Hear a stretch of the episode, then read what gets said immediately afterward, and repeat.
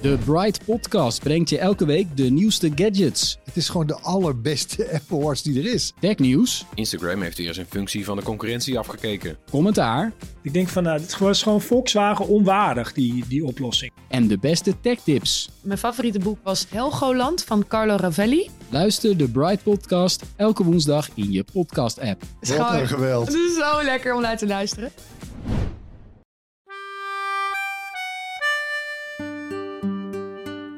Dit is Man met de microfoon met echte en bijna echte verhalen uit een stadswijk. En mijn naam is Chris Baayema. Shit, wat heb ik in godsnaam gekocht? Zet de auto maar op de hoek, want anders denken ze dat, dat het ons te goed gaat. Ja, en, elke, keer- en ik ging ook steeds meer met verbazing achterin zitten. Nou, dit zal toch niet gebeuren? Ik weet niet of we op zijn kop, maar in ieder geval kwamen we in de sloot terecht. Omdat die remmen niet deden. Eh, dat is levensgevaarlijk. Dat autootje heeft ook een karakter. Welkom bij seizoen 4 van Man met de microfoon, aflevering 20. En het was een hele lange pauze, ik weet het. Maar er is veel gebeurd. Afgelopen zomer speelde ik de voorstelling Spanning en Sensatie op een rondvaartboot. En er is nieuws, toch, En, Chris? ehm, zeg het maar. Ja, waarom niet? Ehm, ik heb namelijk voor het Amsterdam Light Festival een nieuw stuk geschreven. Speelt zich ook af op een rondvaartboot. En ook met koptelefoons. Precies. En hoe heet het, Chris? De lichtcode. Hop. En het start 3 december aanstaande. En er is een link in mijn show notes. Dus gewoon, dat kan je zien. Het tekstje wat je bij de podcast krijgt. eh, dat is een linkje. En daar kun je kaartjes kopen. Dus de lichtcode. Speel je zelf mee? Nee. ehm, en ja, eigenlijk is het zo. Ze, ze had een veel te kleine rol in spanning en sensatie op een rondvaartboot. Dus nu heb ik een stuk geschreven met in de hoofdrol comedienne en actrice Jennifer Evenhuis. En Chris, ja, is het weer met eh, een rondvaartboot, eh, koptelefoons en allemaal gekkigheid? Helemaal man met die microfoon. Oké. Goed, terug naar de podcast, eh, want daar luister je naar. Ehm, afgelopen zomer heb ik ook eh, afscheid genomen van mijn geliefde hoofdsponsor, de Koffiecompagnie. En ik ben nog op zoek naar een nieuwe hoofdsponsor. Dus ben je die hoofdsponsor of weet je iemand? Breng me met diegene in contact. Let wel, iedere aflevering van Man met de microfoon wordt beluisterd door meer dan 25.000 mensen. Dat is net zoveel abonnees als Vrij Nederland. Ehm, ja, we gaan beginnen. Eigenlijk gaan we beginnen met het verhaal dat ik in de zomer mijn auto verkeerd geparkeerd had in de straat, namelijk op een invalide plek. Dat wist ik niet. Eh, totdat mijn buurman aanbelde en zei: Je auto wordt weggesleept. En toen, ik weet niet wat me precies overkwam, maar ik rende naar buiten op blote voeten. Ik zag de takelwagen de hoek omgaan met mijn auto daaraan bungelend. Ik heb ze bijgehaald bij het stoplicht. Ik was heel boos over een auto, weet je wel. En toen heb ik ja, bijna tot huilens toe gesmeekt of ze mijn auto weer eraf wilden halen. En ehm, dat wilden ze niet. Toen ben ik heel snel gefietst naar de locatie waar mijn auto dan opgehaald kon worden voor een bedrag van 373 euro. En daar werd ik ontvangen door iemand, dat was zo'n aardige man, dat ik zei, ja maar wie ben je en hoe heet je? En toen zei hij, ja dat mag ik niet zeggen, want ehm, ja, je weet nooit wat kwaadwillenden hier eh, allemaal van plan zijn. Toen zei hij, ja, maar er staat wel op de bon die je krijgt, staat mijn nummer. Dat was, eh nou, P2067, zoiets, weet je wel, een nummer. En toen heb ik gevraagd aan eh, Stadstoezicht of ik ehm, met deze meneer mocht praten, die mij zo aardig had geholpen. En eh, dat mocht. En het is Michael. Jij hebt dus een baan waar mensen, je weet, ze komen boos binnen. Ja, en daar heb je bepaalde, laat ik goed zeggen, ge- ge- gesprekstechnieken voor. Eh, op het moment dat je ergens aankomt, dan kom je aan en mensen willen hun frustraties kwijt. En aan de hand van een aantal, zoals wij dat noemen, regievragen, kun je het gesprek sturen zodat je iemand uit die emotie trekt. Ah, wat zijn dan bijvoorbeeld vragen? Uh, op het moment dat jij bijvoorbeeld bij mij aan de balie komt, dan vraag ik wat, wat is uw kenteken? Dus voordat je überhaupt uw verhaal kunt doen, dan moet je even nadenken van hé, hey, wat was mijn kenteken?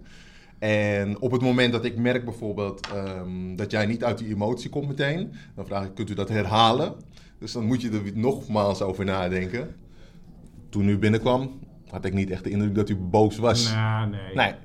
Dus uh, mijn raam ging gewoon meteen open. Ik nam een gesprek aan en toen zei ik van... Zei ik alleen, ik, wel, ja, ik zei ik ben heel boos. Ja, en aan de hand daarvan...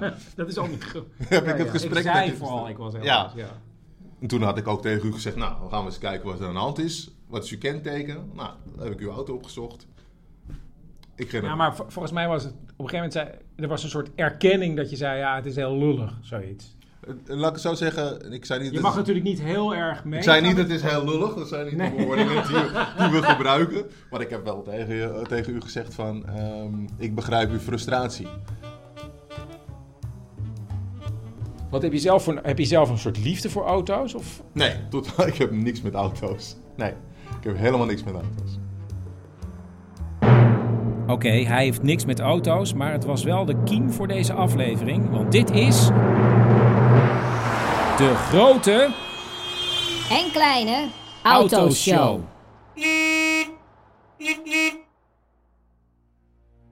Je kan dan misschien geen grote liefde hebben voor auto's. Maar het hebben van een bepaald soort auto kan wel helpen bij het vinden van je liefde. Zoals bij deze oude meneer die ik tegenkwam in de onderdelenwinkel. Maar ik weet wel, ik, ik kwam daar toen in die disco in Antwerpen. dan ging je met meisjes praten of dansen. En in Antwerpen, dat, dat was zeker in de. Welke jaren was dat? In de begin 60 jaren. Er was veel meer um, luxe en er zag grote Amerikaanse auto's rijden en alles. Dus het was een luxe stad vergeleken bij Amsterdam. Dus al die meisjes die vroegen mij wat voor auto rijden. Dan zei een Franse sportwagen. Wat voor kleur? Rood. Kan het dak open? Ja, ook open. Wat voor auto dan? Nou, veel doorvragen zei een 2CV, deux chevaux. Nou, toen was het niet meer geïnteresseerd. Want ze moesten allemaal jongens hebben die dure sportwagens reden. En mijn vrouw was heel anders, die vroeg daar niet naar. Dacht, dat is een verademing. De eerste avond heb ik haar telefoonnummer gevraagd en dat heb ik nooit vergeten. En altijd was ik, ik was niet goed met onthouden van naam en telefoonnummer. Maar omdat het zo bijzonder was, heb ik het onthouden. Ik heb het niet opgeschreven, gewoon onthouden.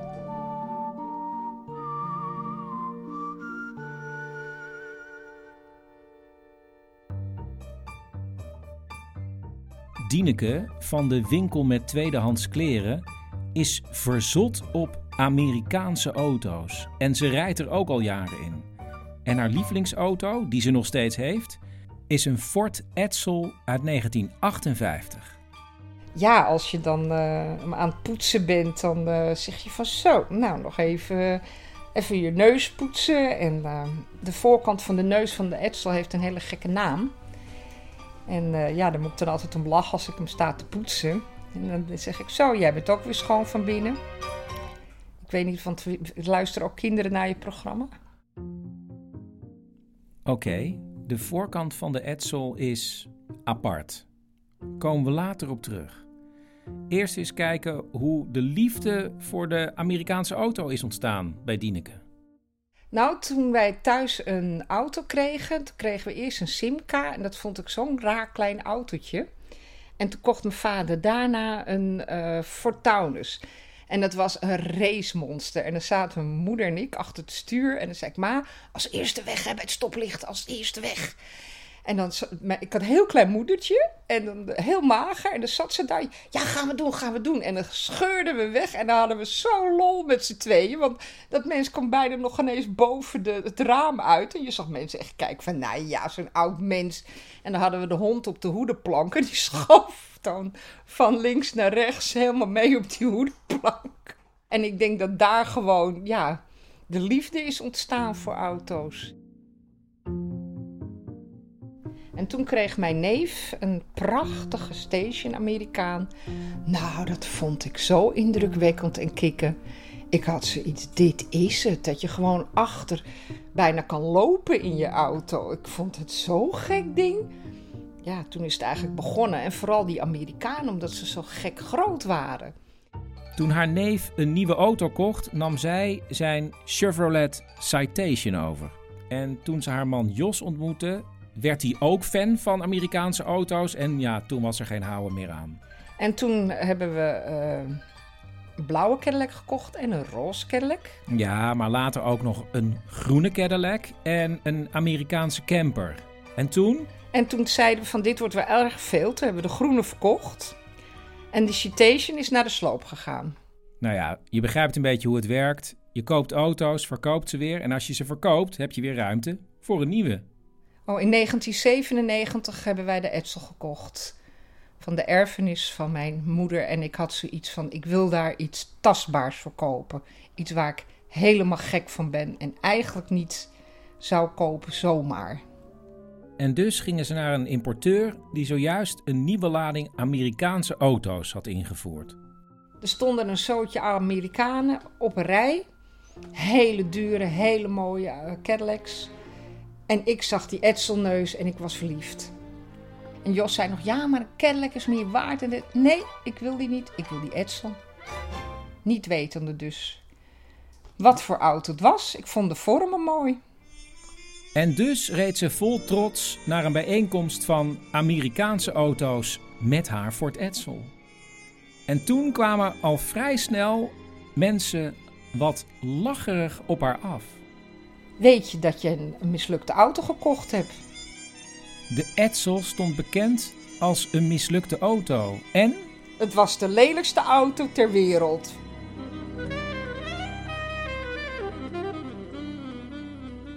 Was je een beetje het suffertje van de. Nee, nee, nee.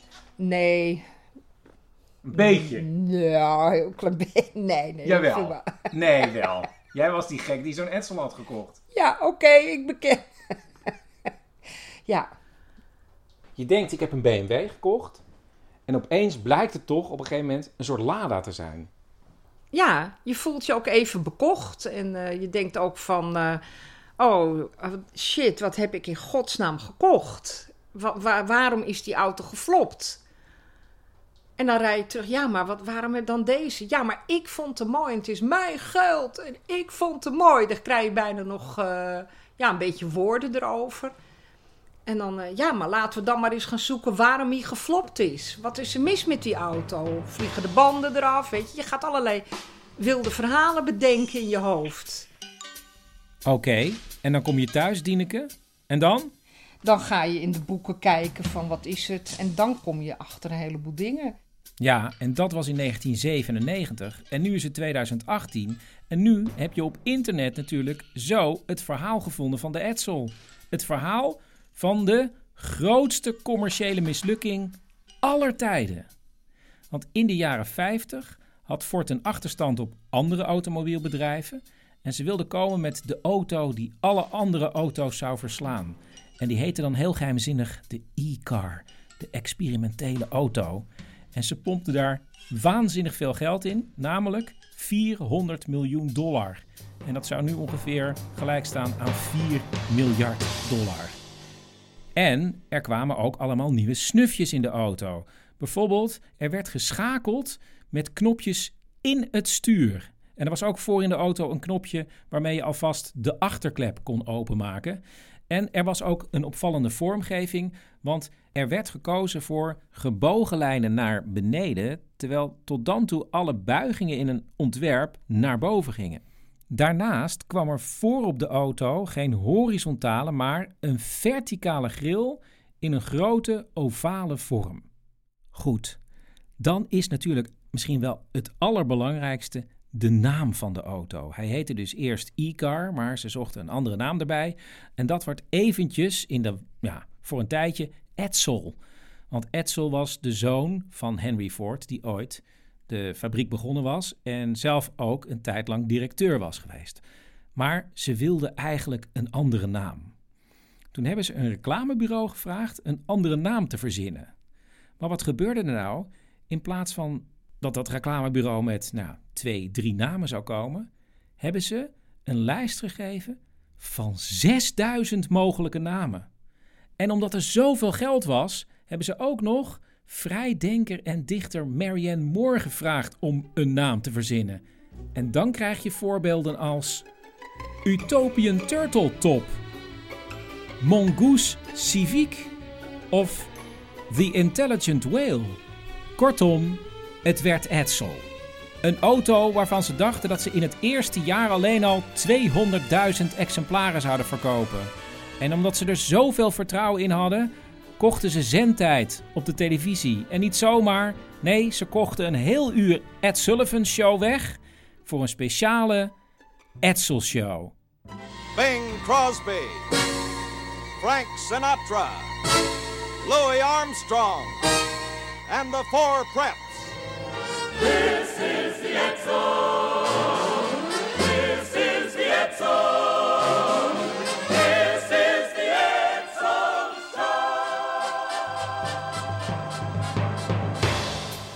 Het mocht allemaal niet baten. Want in die honderden miljoenen die ze hebben uitgegeven, waren ze vergeten een onderzoek te doen of mensen deze auto eigenlijk wel wilden hebben of mooi vonden. De Cadillac had vleugels omhoog en in de lengte. En deze heeft meeuwenvleugels. En iedereen vond dat lelijk. Bovendien was er in de fabriek geen goede kwaliteitscontrole, waardoor veel auto's niet goed gelast waren. Oh ja, ze konden hem ook niet helemaal in elkaar zetten, dus elke dealer kreeg ook nog achter in de achterklep de laatste onderdelen die moesten worden aangebracht. Er waren ook nog fouten in de stuurbekrachtiging. En het knipperlicht naar links zag er wel mooi uit, maar was zo ontworpen dat het de vorm had van een pijl die naar rechts wees. En de mensen waren niet gewend aan de drukknoppen op het stuur. Nee, want daar zat normaal de toeter. En dus gebeurden er ongelukken omdat mensen die toeterden opeens begonnen te schakelen. Dus het was gewoon een paar jaar te vroeg. De mensen waren nog niet klaar voor de Edsel. Ja, zo zou je het ook kunnen zeggen, want uh, inmiddels wordt er bij sportauto's geschakeld in het stuur. Maar ja, de experimentele auto van de toekomst van Ford was één grote flop. Van de verwachte 200.000 exemplaren werden er maar 60.000 verkocht het eerste jaar. En hoe lang is hij eigenlijk gemaakt, Dieneke, de Edsel? 1, 2 jaar. Ze hebben daarna nog een ander model geprobeerd, maar ja, dan is de naam al slecht. En dan, uh, ja, ze hebben nog net op tijd ja, al het, het roer omgegooid met andere modellen. Anders was gewoon het hele merk Ford niet meer. Het hele merk Ford niet meer, dat zou ook betekenen dat mijn oranje Ford Transit niet gemaakt zou zijn, waarmee ik door de buurt rij. En dus zou er misschien, ja, door die Edsel nooit man met die microfoon zijn geweest. Maar goed, Dieneke wist, het is een geflopte auto. En toch ging ze met haar man Jos vol goede moed in haar Edsel naar een volgende bijeenkomst van Amerikaanse auto's. En daar kwam de klap op de vuurpijl. Toen werden we dus ingeschreven en die man die zei van... Uh, oh, ja, Cadillac, Cadillac, Cadillac. Oh, en de Ford Edsel kameelenkut. Ik zeg, pardon, wat zegt u? Oh ja, dit was het woord dat volgens Dieneke niet geschikt was voor kinderen. Nou ja, te laat. Ja, nou, dat is zijn bijnaam. Doorrijden! Ja, die voorkant van de Edsel met die verticale ovale grill. Dieneke wist wel dat die af en toe toiletbril werd genoemd. Maar dit was echt nieuw. En, en, en toen kwam je bij Jos en toen zei je... Jos, nu weet ik het hele verhaal. Ja, nou ja, Jos zei toen van... Uh, ah joh, je wordt in de maling genomen. Ik zeg, ik ga naar die man toe, ik ga het vragen. Ah joh, laat zitten. Maar ja, dat kan ik dan niet, dus ik ben toch naar die man gegaan. En toen, nou, ik zei toen tegen die man van... Is dat iets wat u vindt? Of is dat iets wat algemeen is? Nee, zegt hij, dus, uh, zo noemen ze al die forts. Dus nou ja, ik denk, nou, kan er ook nog wel bij. Je wist al dat hij lelijk was, maar je wist niet waar hij op leek. Nee, nou, dat weet ik nu dus. op een kamelenkut. dus, daar rij ik in. En het grappige is, het is de enige auto die je nog over hebt eigenlijk. Ja, bewust, ja. Want al die Cadillacs die zie ik op elke meetings in alle kleuren en Chevrolets in alle kleuren, zat te krijgen nog. En de Edsel niet, dus daar blijf ik gewoon nog, uh, ja. Mijn eerste grote liefde en daar blijf ik bij. You can read about it, hear about it, but you've got to feel it. Feel the thrill of owning an Exo. It's a car designed around you. From the Ford family, a fine car.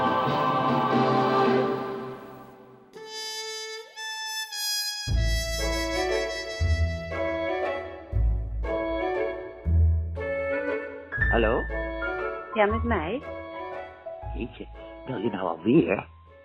Nou, sorry hoor, dat ik er maar wat van aantrek als mijn eigen moeder een auto-ongeluk heeft gehad. Oh, nu is het al een auto-ongeluk. Ja, mam, je hebt een gebroken neus. Ja, maar daarmee is het nog geen auto-ongeluk. Ik ben alleen maar bij het uitparkeren tegen die vrachtwagen opgereden. Ja, dat heet dus een auto-ongeluk. Nee, want die vrachtwagen stond stil. Ik had net zo goed tegen een lantaarnpaal op kunnen rijden. Ja, dat bedoel ik. Dat had ook kunnen gebeuren. Ik denk dat we echt eens moeten gaan nadenken over andere manieren van vervoer. Waarbij je dus minder... Oh, ik ga mijn auto echt niet opgeven hoor. Dat is mijn onafhankelijkheid. Ik kan overal heen. Ik, ik ben geen bejaarde. Want dat heet nu een senior en dat ben je in feite wel. Ik zeg ook niet dat je moet stoppen met rijden. Ik, ik dacht alleen, wordt het niet tijd voor zo'n leuk klein seniorenkarretje? Dat- Nee, nee, nee, nee, lieverd. Daar gaan we niet aan beginnen. Dat is het begin van het einde. Maar mam, er zijn heel hippe jonge mensen die in zo'n ding rondrijden. Er zijn heel leuke glimmende bureautjes. Oh, nee, nee, nee, nee, nee, nee, afschuwelijk. Ik ben en geen senior en geen verwende tiener uit Wassenaar. Ik ben gewoon wie ik ben en dat betekent dat ik ook graag harder wil rijden dan 45 kilometer per uur. Ook met een gebroken neus. Juist, met een gebroken neus. Mag ik je er even aan herinneren dat ik zelf naar de eerste hulp ben gereden?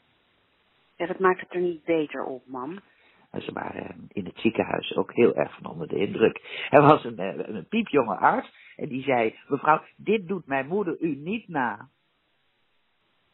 Oké, laat maar. Alleen de bekleding moet even grondig gereinigd worden. Maar dan mag ik wij naar die aardige jongens eh, van de garage. ik vind die overal altijd zo charmant. Hè? Vind je niet die blauwe? Laat maar.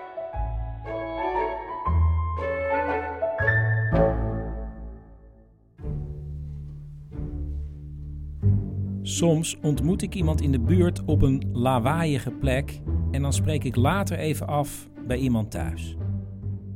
Ik ben Henk de Jong. Ja. En dan kwam je tegen bij je werkplaats onder het spoor. Dus daar rijden heel veel treinen heen en weer. Dus dat is met heel veel lawaai. Maar wat voor, een, wat voor een werkplaats is dat? Eh, nou, een opslagplaats voor schilders, benodigdheden, stijgermateriaal, aanhangertje. En ben je al lang eh, schilder? Ehm, ja, al een jaar of eh 40, 50. Was je vader ook schilder? Ja, die had dat schildersbedrijf. En we hadden het over, het, over autootjes. En Ja. toen had je het over de auto van je vader. Wat was dat nee, voor nee, nee. Nee, eh, ik zat namelijk vroeger, eh, dat vonden de schilders die bij mijn vader werkten, heel overdreven. Dat ik nog eens een keertje op mijn 18 naar de school ging. Dat is de Nationale Schilderschool in Utrecht, waar ik een hele goede herinnering aan heb. Dat vond ik heel, eh, vind ik heel leuk. Maar die vonden dat eh, ja, overbodig, want ik, ja, ik kon gewoon schilderen natuurlijk, in hun ogen. Maar ja, als je schildersbedrijf uit wil voeren, komt er nog wel iets meer om de hoek kijken dan alleen maar die kwast op en neer halen. En toen ben ik drie jaar daar naar school geweest. En toen was me beloofd, als ik weer bij mijn vader zou komen werken, dat ik dan in de loop van de komende jaren een autootje zou krijgen. En daar heb ik me aan gehouden. Hè. Eh, en dat was de eerste auto, was een lelijke eend in het bedrijf. Hoe ging dat schilderen dan daarvoor? Nou, eh, hij had een Solex. En daar deed hij gewoon zijn boodschappen mee. Maar als schilder, hoe, hoe, hoe- hoe- je hebt toch allemaal Nou, spullen? Nou, nou ja, nou, dan huurden we een, eh, een bakfiets. En dan ging je met je laddertje, of je laddertjes gewoon, of een trapje op je schouder en op de fiets. En eh, achter op je bagagedrager je potjes verf. Zo ging je naar het werk toe. En de grote dingen die werden eh, gebracht door een, een klein vrachtbedrijf. Auto's, nou die, die waren er toch haast niet. En mijn vader haalde ik 's morgens op van huis. En eh, dan gingen we samen op, naar het werk toe. Met de auto. Met de auto. Hij zat altijd naast me. Met een, een sigaar in zijn mond. Maar dan reed je naar klanten dus. Ja, ook naar klanten. Dat was ook wel leuk. Uh, we hadden vroeger de buurman Stemra als klant. Die zat vroeger op de Keizergracht, de Herengracht in de Gouden Bocht. En die ging toen naar uh, West toe. En toen gingen we daar naartoe, in het nieuwe kantoorgebouw. En toen zeiden we van, nou zet de auto maar op de hoek, want anders denken ze dat, dat het ons te goed gaat. Te goed gaat met een eend? Ja, met, ja, te goed gaat met een eend, ja. En was het nou jouw autootje of het autootje van de zaak? Nee, nee, nee. Nou, het autootje van de zaak, maar het was eigenlijk van mij. Want hij wilde namelijk ook zijn rijbewijs halen. Hij is zijn vader, hè? Dat uh, ging wel goed, maar ze was nog een beetje ongeduldig. En uh, als iemand anders een beetje vervelend tegen hem was, een beetje arrogant, dat, uh, dat vond hij niet nodig. En toen was, was die, ging hij op voor examen. En die examinator die had nogal een beetje kritiek op hem. En op een gegeven moment was het zo dat hij stond daar en toen begon in de bocht voor stoplicht. En toen begon die man weer en toen is mijn vader gewoon uitgestapt. en toen zei hij, meneer, tot zover en niet verder. Dag meneer. Maar daarna heeft hij ook geen lessen meer genomen. Hij zei, nee jongen, hij zegt, dat is niks voor mij. Haal jij me wel lekker op in het autootje. Hij zegt, ik zit lekker naast je. Hij zegt, uh, gaat prima zo.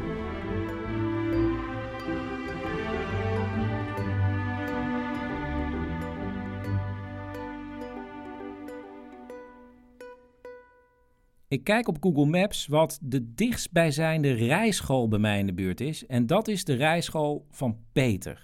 En ik uh, spreek met Peter af en ik vraag hem welk examen van een leerling hem nou is bijgebleven. De, ja, ik heb wel eens een meisje gehad die dan, uh, die dan zei van Peter, ik, ik ben mijn baan kwijt. En die was ongeveer, zat op een les of twintig. En zij beheerste alles wel. Uh, maar ehm, ja, als het heel druk werd, dan werd het te moeilijk. Dus ze moest echt nog een stuk verder. Maar ze had het geld niet meer. Dus nou ja, goed, toen hebben we wel aangevraagd. Omdat ze zoiets had wel van, nou, we gaan het een keer proberen.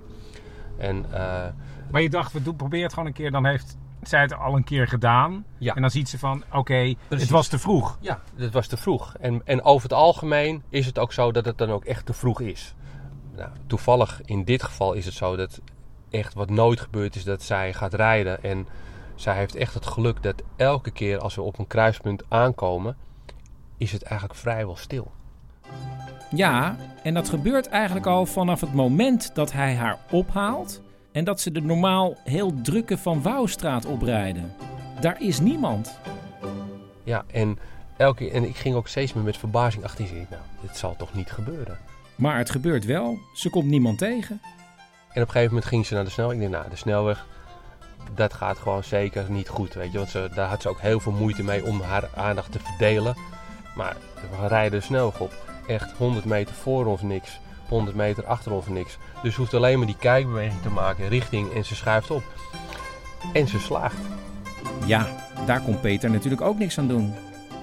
Maar ik denk drie weken later kom ik met een leerlingrijk linksaf op de Van Wouwstad. Ook weer de Van Wouwstad, toevallig. Ik rijd linksaf, want zij woonde daar in een van die zijstraten.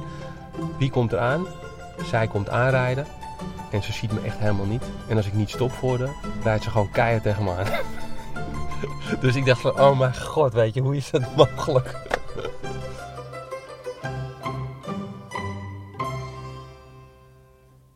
De vaste luisteraars hebben mijn moeder al een paar keer gehoord in een uitzending.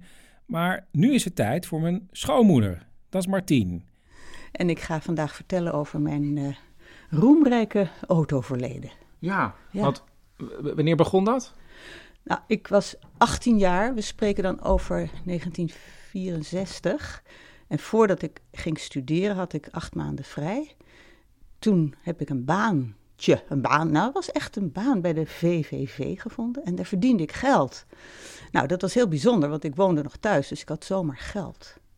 En in die tijd was ik een beetje stoer, dus toen dacht ik, ik ga mijn rijbewijs halen. Niemand had nog een auto.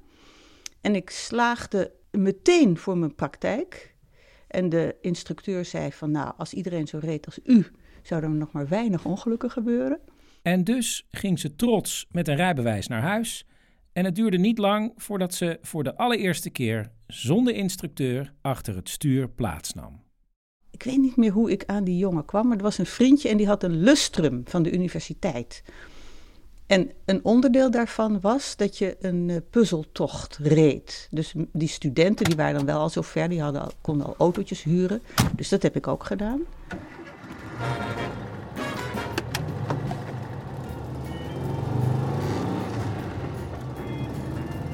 Ik voelde me heel volwassen dat ik zelf daar aan het stuur zat. En die jongen die zat naast me en die moest dus kaart lezen van hier links, daar rechts. En eh, nou, het was volgens mij mooi weer. En eh, we reden daar in Noord-Holland op zo'n dijkje. En die, en die bochtjes die zijn dan dat de buitenbocht lager ligt dan de binnenbocht, weet je? Op die dijkjes soms. En daar vloog ik uit de bocht.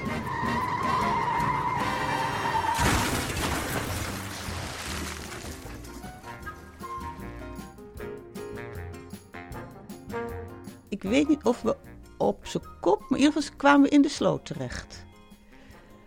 Gelukkig had die jongen niks. Eh, ik had pijn. En toen stopte er een, auto boven op het dijkje en die heeft die jongen en mij naar het volgende dorp gebracht. Daar zijn we bij een huisarts gebracht. En die constateerde dat mijn sleutelbeen gebroken was. Het viel gelukkig allemaal mee. En Martien omschrijft dit ongeluk als een soort, ja, Maar het was jeugdige overmoed, zoiets. Jeugdige overmoed lijkt een redelijke omschrijving. Zeker ook gezien het feit dat Martien in al die jaren daarna nooit ook maar de, het kleinste ongelukje heeft gehad. Hoewel, dat heeft ook een andere reden. Je hebt nooit meer gereden, toch? Nee, nooit meer gereden. Nee. nee, echt nooit meer. Ik heb wel mijn rijbewijs verlengd al die jaren. Is dus, ik ben nu 72, dus het is eh, nou, meer dan 50 jaar geleden. Ja, nu moet ik even zeggen dat de reden dat ze niet meer achter het stuur is gekropen niet is omdat ze het niet meer durfde. Ehm, maar allereerst kwam het er in eerste instantie gewoon niet van.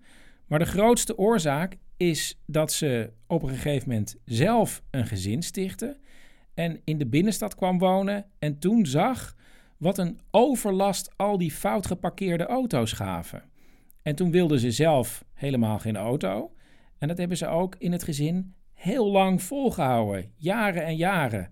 En pas de afgelopen, ik geloof vijf jaar, hebben ze weer een auto. Maar daar rijdt mijn schoonvader alleen in.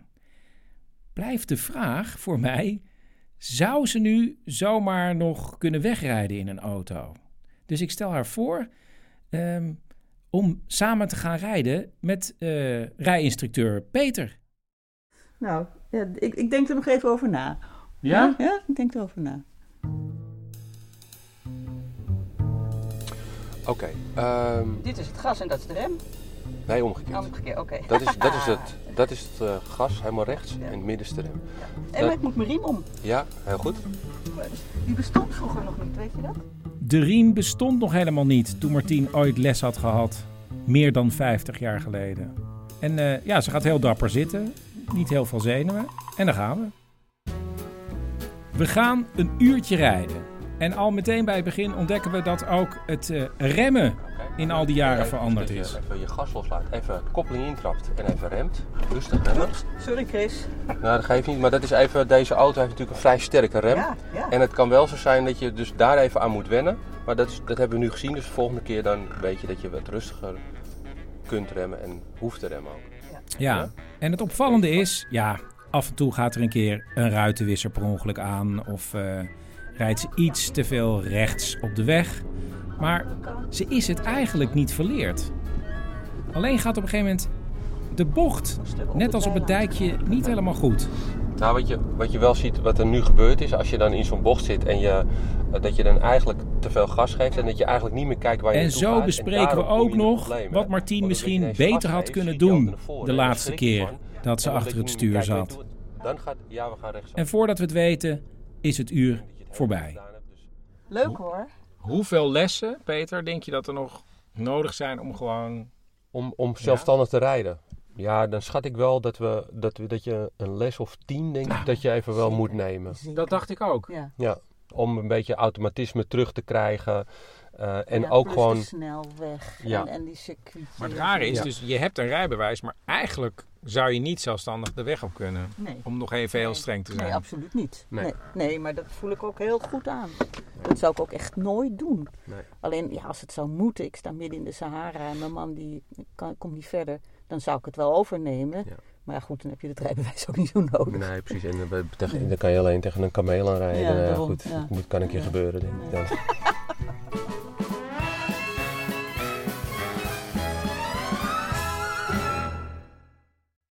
Bert. Ja, nou, ik ben gewoon teleurgesteld. Je bent teleurgesteld? Ja.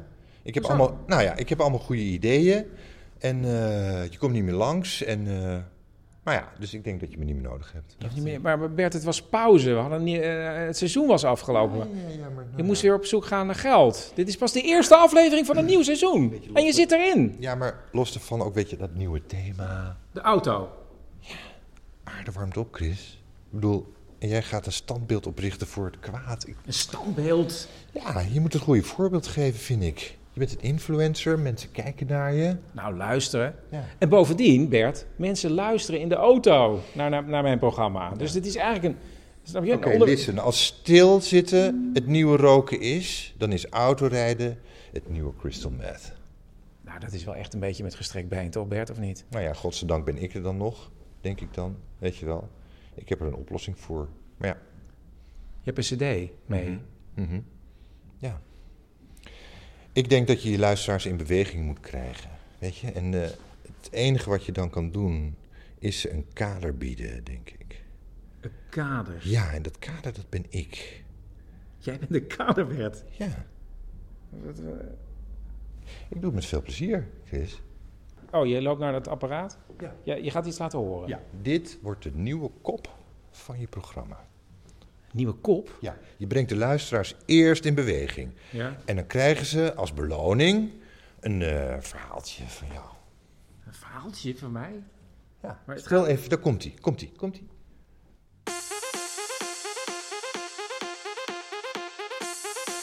Goedemorgen, goedemiddag, goedenavond. Wat fijn dat je er weer bent. En ik eh, ben al aan het bewegen. Jawel, linkervoet, rechtervoet, doe maar mee. Links, rechts, links, rechts. En zit jij in de auto? Zet hem dan even aan de kant. Zoek maar even een mooi plekje. Kan best. Ik wacht wel even. Linkervoet, rechtervoet, linkervoet. Ja, goed zo. En zet de auto maar stil.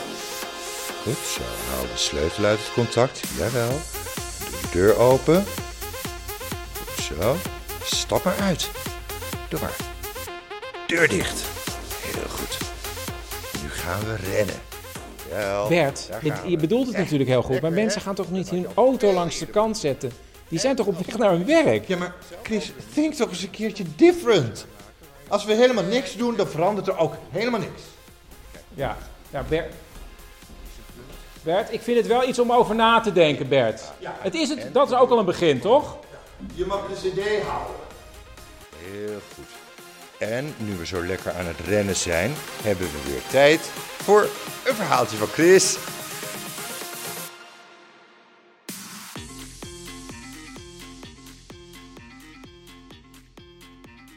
Mijn eerste auto was een ehm, auto, een advertentietje. Een heel leuk, lief meisje uit de pijp.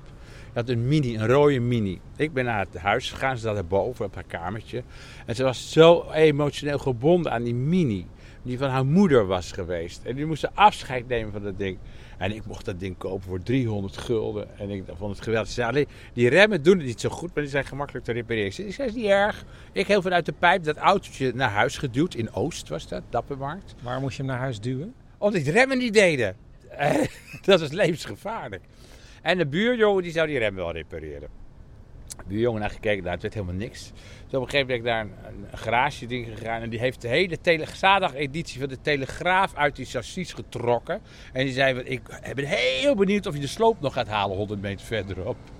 Nou, dat Is er nog een leermoment eigenlijk aan dit verhaal? eh, het leermoment is dat, eh, dat ik er allemaal vreselijk om heb moeten lachen ook. Nee, dat is eigenlijk helemaal geen leermoment. Alleen dat meisje, dat koorbalmeisje, die verkoopt, dat- later las ik dat, hoe dat gaat. zijn van die autoverkopers die die koorbalmeisjes inschakelen om die auto's te verkopen. Dat, eh, ja, dat is, zit een, een ding, een soort criminaliteit is dat. Ja. Echt een heel, Ja, heel... er zit een heel verhaal achter. Het is een organisatie, denk ik.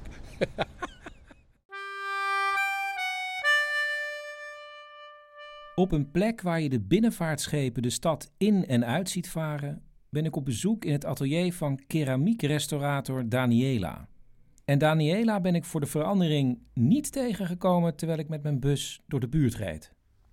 Ehm, wat ik grappig vind is dat jij op Instagram, zo heb ik je Ja. eigenlijk eh, ja, ontmoet, min of meer. Want ik zag ehm, dat iemand volgde mij en dat was iemand met een foto van een Fiat 500 en die heette Missie 500. Dus jij bent op Instagram een auto. Eh, ja.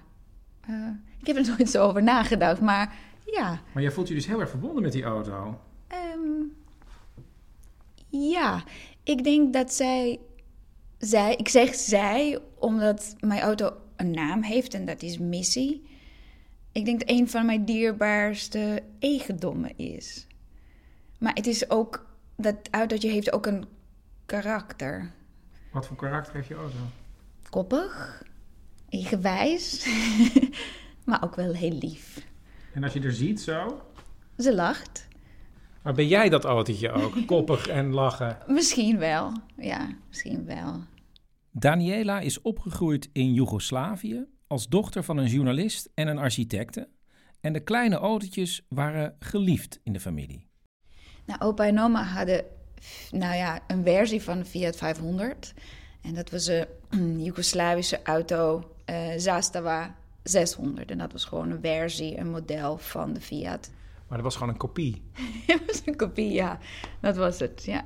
En dan had je nog de auto uit het gezin waarin ze opgroeide. Wij hadden ehm eh, oude Mini, Mini Morris. Een, een Britse auto in, een, in groen. Voor boodschappen of naar school brengen of vakantie, weekendjes, ja, alles. Omdat ze zoveel met de auto weggingen, was het ook bijzonder dat ze dat in de zomer van 1991 niet deden. Ja, dat was volgens mij de eerste keer dat dat gebeurde en, eh, en de laatste keer. Wat voor vakantie was dat dan? Nee, het was vakantie. Nou, het was, het was eigenlijk. Het was, het was geen vakantie. Het was een soort van vluchten. Een tijdelijk vluchten uit de stad waar ik geboren ben. Ik ben geboren in Kroatië, maar bij uit, ja, mijn afkomst, hè, hoe je dat zegt, ehm, is Servisch. En Carlo, het is net op de grens eh, waar de twee bevolkingsgroepen in oude Joegoslavië ehm, eh, bij el- ja, ja, terecht of bij elkaar kwamen, hoe noem je dat? Dus het was een hele gemengde gemeenschap. Dus het was, een, het was heel spannend. Het was een begin van de ja, burgeroorlog. Eh, wat- ja, hoe oud was je toen? Ehm wat zei je? Eh 14, 15 bijna. Dat was juli eh 91. En wat merkte je daarvan? Wat ik merkte, of nou ja, niet zoveel. Wat je merkt, je merkt als kind dat je ouders wat meer ja, beschermder naar je toe eh, doen. Dat je niet echt eh, heel veel buiten mag spelen. En wat het je verteld wordt. Dus dat je nou met vakantie gaat en dan tot dat wat rustiger wordt in de stad. Nou ja, je stelt niet zoveel vragen eigenlijk. Je wereld is best, is best klein, denk ik, ook als je 14 bent. Maar op een gegeven moment zei je ouders, we gaan op vakantie. Maar dat was eigenlijk alleen maar even van, we willen weg uit de stad, want het was te onrustig. Maar wat, wat gebeurde er dan? Nou ja, wat je voelde, is dat heel veel mensen eh, baan verloren. Dus als je, op een, ja, als je bepaald, als je bijvoorbeeld service was en je werkte in een bedrijf waar, ehm, waar de baas of directeur Kroatisch waren, dan heel veel mensen eh, werden ontslagen. Hoewel de spanningen steeds meer toenamen, konden de ouders van Daniela zich niet voorstellen dat het uiteindelijk tot een oorlog zou kunnen komen. zo is, wat ik denk, is denk dat de mensen hebben toch hoop gehad of vertrouwen in humanity, als je het zo kan noemen, dat dat, dat toch niet gaat gebeuren. En dus dachten ze: we gaan er even tussenuit, zonder auto, lekker avontuurlijk met de bus en de boot op vakantie naar Kroatische eilandjes. Nou, je ging weg met een zomerkleding voor twee weken. En dus je neemt niet veel eh, met je mee. En eh, na twee weken was de situatie duidelijk niet beter. Uh, toen hebben mijn ouders besloten om naar Servië te gaan als een soort van verlengde vakantie. Even naar de familie van mijn vaders kant. En we zijn nooit meer teruggekomen.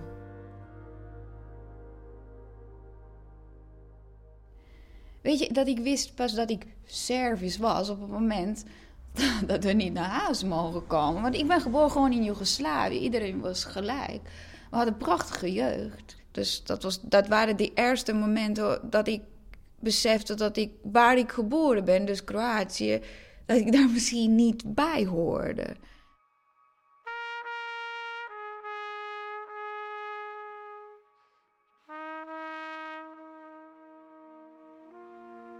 Het gezin van Daniela heeft alles in Kroatië moeten achterlaten. Het huis en ook de auto. En al die bezittingen hebben ze nooit meer teruggezien. Want na de verlengde vakantie breekt de oorlog uit en kunnen ze niet meer terug.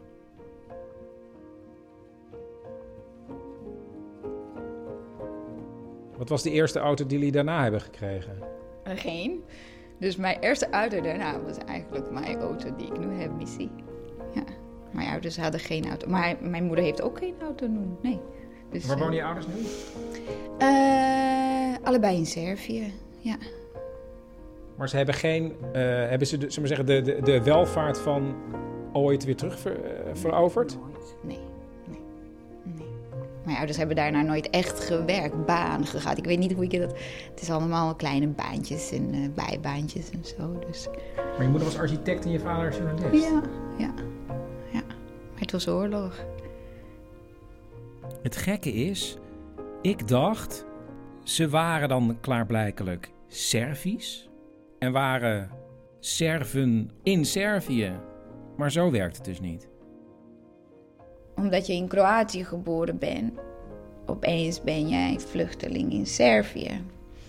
Dus zo, als dat duidelijk is, dat, ja, nee. Maar je was toch, ze zeiden allemaal, maar je, bent- je was Servisch en dan was je in Servië en dan was je nog weer niet Servisch, want dan was je weer Kroatisch. Nee, maar ja, Omdat je in Kroatië geboren was. ja, ik... Kijk, mijn moedertaal is Kroatisch. Ik ben naar Kroatische school geweest. En dus ik spreek... Mijn moedertaal is Kroatisch. Dus als je daar komt... Voor hun ben jij Kroatisch. Je bent niet Servisch. Ja, behalve voor je familie. Ze kennen wie je bent. Maar op straat, in, eh, bij de bakker, in een café, in een school... Je hebt een hele andere dialect. En ook als je 15 bent op straat... dan ben je blijkbaar toch een bedreiging, ook voor volwassene mensen. Dus ze reageren heel naar naar je toe. Ze corrigeren je, ze willen dat jij anders gaat spreken, anders gaat praten. Dat is heel... En als je dan 15 bent in de puberteit, het is, het is verschrikkelijk. Dus ik aarde nooit in Servië. Ik voelde me nooit echt Servisch. Ik, ben daar niet, ik was daar niet welkom. Tenminste, ik voelde me niet welkom. En wat doe je dan als puber met een koppig en eigenwijs karakter? dan is het makkelijk om ergens te zijn waar je dus echt een buitenlander bent. Dus ik ging gewoon naar Engeland. Op haar achttiende verlaat Daniela het gebroken Joegoslavië en gaat met een studiebeurs kunstgeschiedenis studeren in Sussex. Ze wordt uiteindelijk keramiekrestaurator en belandt in Amsterdam, waar ze nu al jaren woont en werkt. Hoewel ze nooit meer is teruggekeerd in haar geboorteland, kreeg ze na de oorlog nog wel de keuze welke nationaliteit ze zou willen aannemen. Mensen die tot een 91 geboren in de twee landen, dus in Kroatië, in Servië, mogen de twee nationaliteiten aanvragen. En dat was legaal. Voor heel veel redenen. Onder andere, sommige mensen hadden nog huis in Kroatië, maar woonden in Servië. Of ze hebben in Servië pensioen opgebouwd en woonden in Kroatië. Dat soort dingen. Maar ik heb het gevraagd als een soort van: ik ben toch allebei. Ik ben Joegoslaaf. Ik ben in Joegoslavië geboren. Dus dit neem ik. Eh, Het is, het is allebei. Niet zozeer dat ik me voel Kroatisch of Servisch, maar Maar eigenlijk om, het, om aan te, min of meer om aan te geven hoe, hoe, hoe belachelijk het is. het is belachelijk. Ja, dat is ook zo. Blijft voor mij de vraag waar ze zelf eigenlijk vindt dat ze hoort. Uit dat ervaring leer je dat je eigenlijk nergens hoeft te horen. En dat je jezelf kan aarden waar je je prettig voelt. En als je me over mijn identiteit vraagt, dan denk ik dat ik dat het beste kan uitleggen dat ik een Amsterdammer ben. Ik heb een zaak hier opgestart. Ik had een, een huis. Eh, ik maakte vrienden. Ja, ik voelde me hier welkom. En voor de eerste keer in mijn leven bestond ik juridisch. Want waarom bestond juridisch? Ja, omdat ik niet meer vluchteling was. En toen dacht ik, oké, ik mag nu zijn, ik mag stemmen. Weet je, ik heb gestemd voor de eerste keer in mijn leven toen ik 30 was. Ja. Voor de eerste keer in mijn leven heb ik, mocht ik stemmen. Dat, dat vond ik heel bijzonder. Niet zozeer dat ik dan een hele uitgesproken politieke mening heb of, of een overtuiging, maar alleen maar dat jij meetelt. Vond ik heel, heel bijzonder.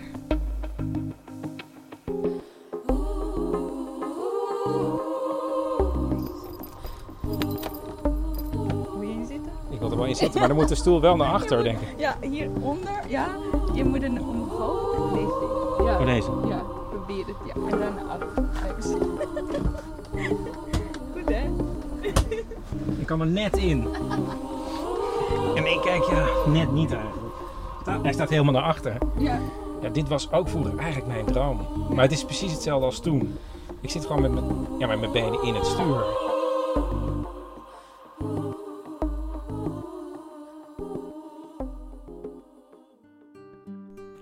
Dit was aflevering 20 van Man met de microfoon. Meegewerkt hebben Paulien Cornelissen, Sandra Heerman van Vos, Cecile Heuyer en Bert Kommerij.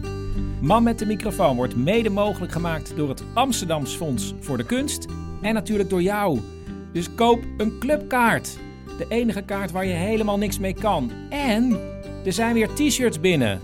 Alle mannen en alle vrouwenmaten. Kan je ook bestellen? Kijk even op manmetdemicrofoon.nl En verspreid het ook allemaal hè, via de sociale media.